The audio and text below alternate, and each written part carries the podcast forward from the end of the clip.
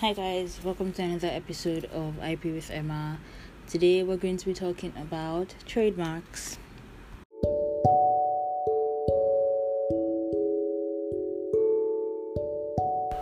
Hi, I'm Emma. Welcome to my podcast. I talk about intellectual property rights and how they affect you.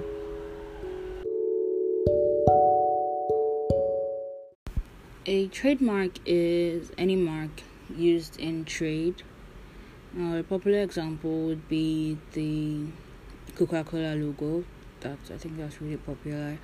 Um, trademarks also include words and phrases like "Just Do It" from Nike, designs, packaging, and pretty much anything which can be used to distinguish one brand from the other. It could also be a color combination. So, for instance, if you're driving by a fast food place and you see green and orange, I'm going to speak for myself here. I would automatically think sweet sensation like I don't even have to see a name or anything. I would just think sweet sensation. Uh, the administration of trademarks in Nigeria is quite complex, but I'll just try to give a quick rundown of it. Uh, um, trademarks in Nigeria are administered by the Registrar of Trademarks. Now, they're in charge of registering and keeping a record of registered trademarks along with names and addresses of their proprietors, the date of application, etc. Now, the Act contains a list of goods and services for which trademarks can be registered. They're actually known as classes, and um, there are different classes of goods, different classes of services that trademarks can be registered for. Uh, if renewed at prescribed times, a trademark can't be protected indefinitely. Now, on the surface, this doesn't really make any sense because if you're going to protect it indefinitely anyway, why make people renew it? But then the justification for this is that sometimes trademarks fall into disuse and you know the registrar can't keep or the registrar's office can't keep you know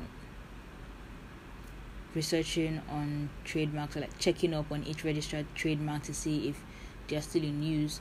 So it's important for people to come back and renew their registration if they're still using the trademark.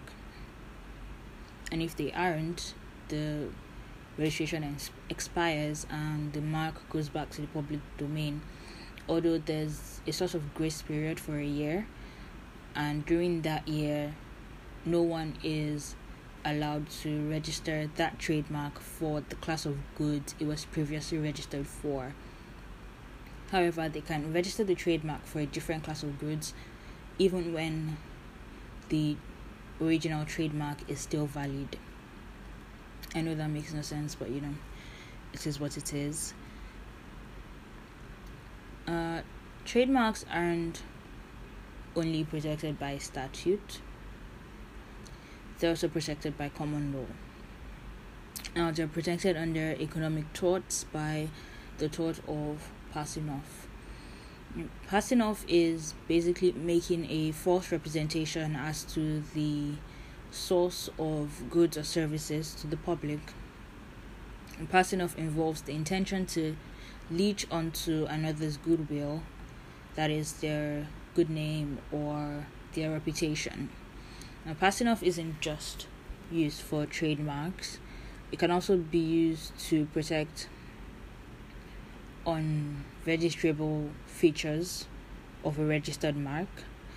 It can be used to protect packaging, it can be used to protect designs, all of that.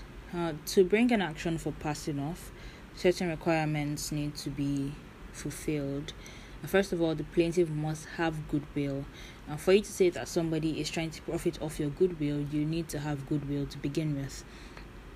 So you must have a reputation that stands to be profited from or tarnished if the other person is allowed to continue to use your tra- sorry your trademark The second requirement is that the defendant must have tried to mislead people. So the defendant must have marketed their goods as belonging to you, or they must have used a mark that is yours or similar to yours. Now, finally, there must be a likelihood of deceit. Now,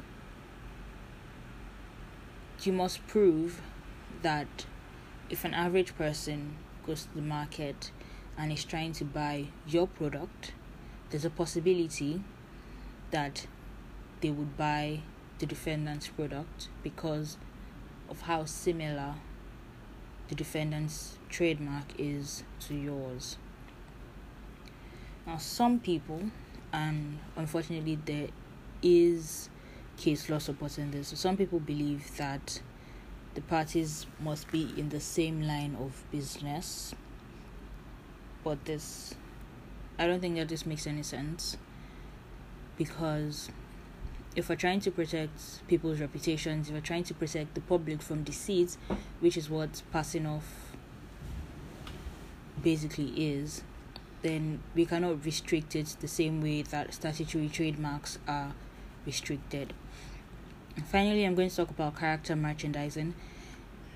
Now, character merchandising is basically the use of the names, aliases, or likeness of famous people or characters in trade by either themselves or unauthorized persons. Uh, unfortunately, there is no protection for this in Nigerian law as it is still an emerging field, even in some developed countries. However, um, people can protect themselves from character merchandising through trademarks and copyright. It's possible to sue for passing off, and it may be possible to register for to register your name as a trademark. So if you're a celebrity and people are using your name to sell their products or services or using your image or any of that, you can sue them for passing off. Or you can try to register your name as a trademark. Now, this is tricky. If you want to do that, I advise that you speak to a lawyer because it's very tricky. Um, so we've come to the end of this episode. Thank you for sticking with me and this is another short one. So yeah, if you have any questions or comments, feel free to send me a message on Twitter or leave me a voice message on Anchor. And these are very overwhelming times. I hope that you're taking care of yourself because in this time self care is really important. I hope you're saying you're staying safe and I hope you're good. Bye.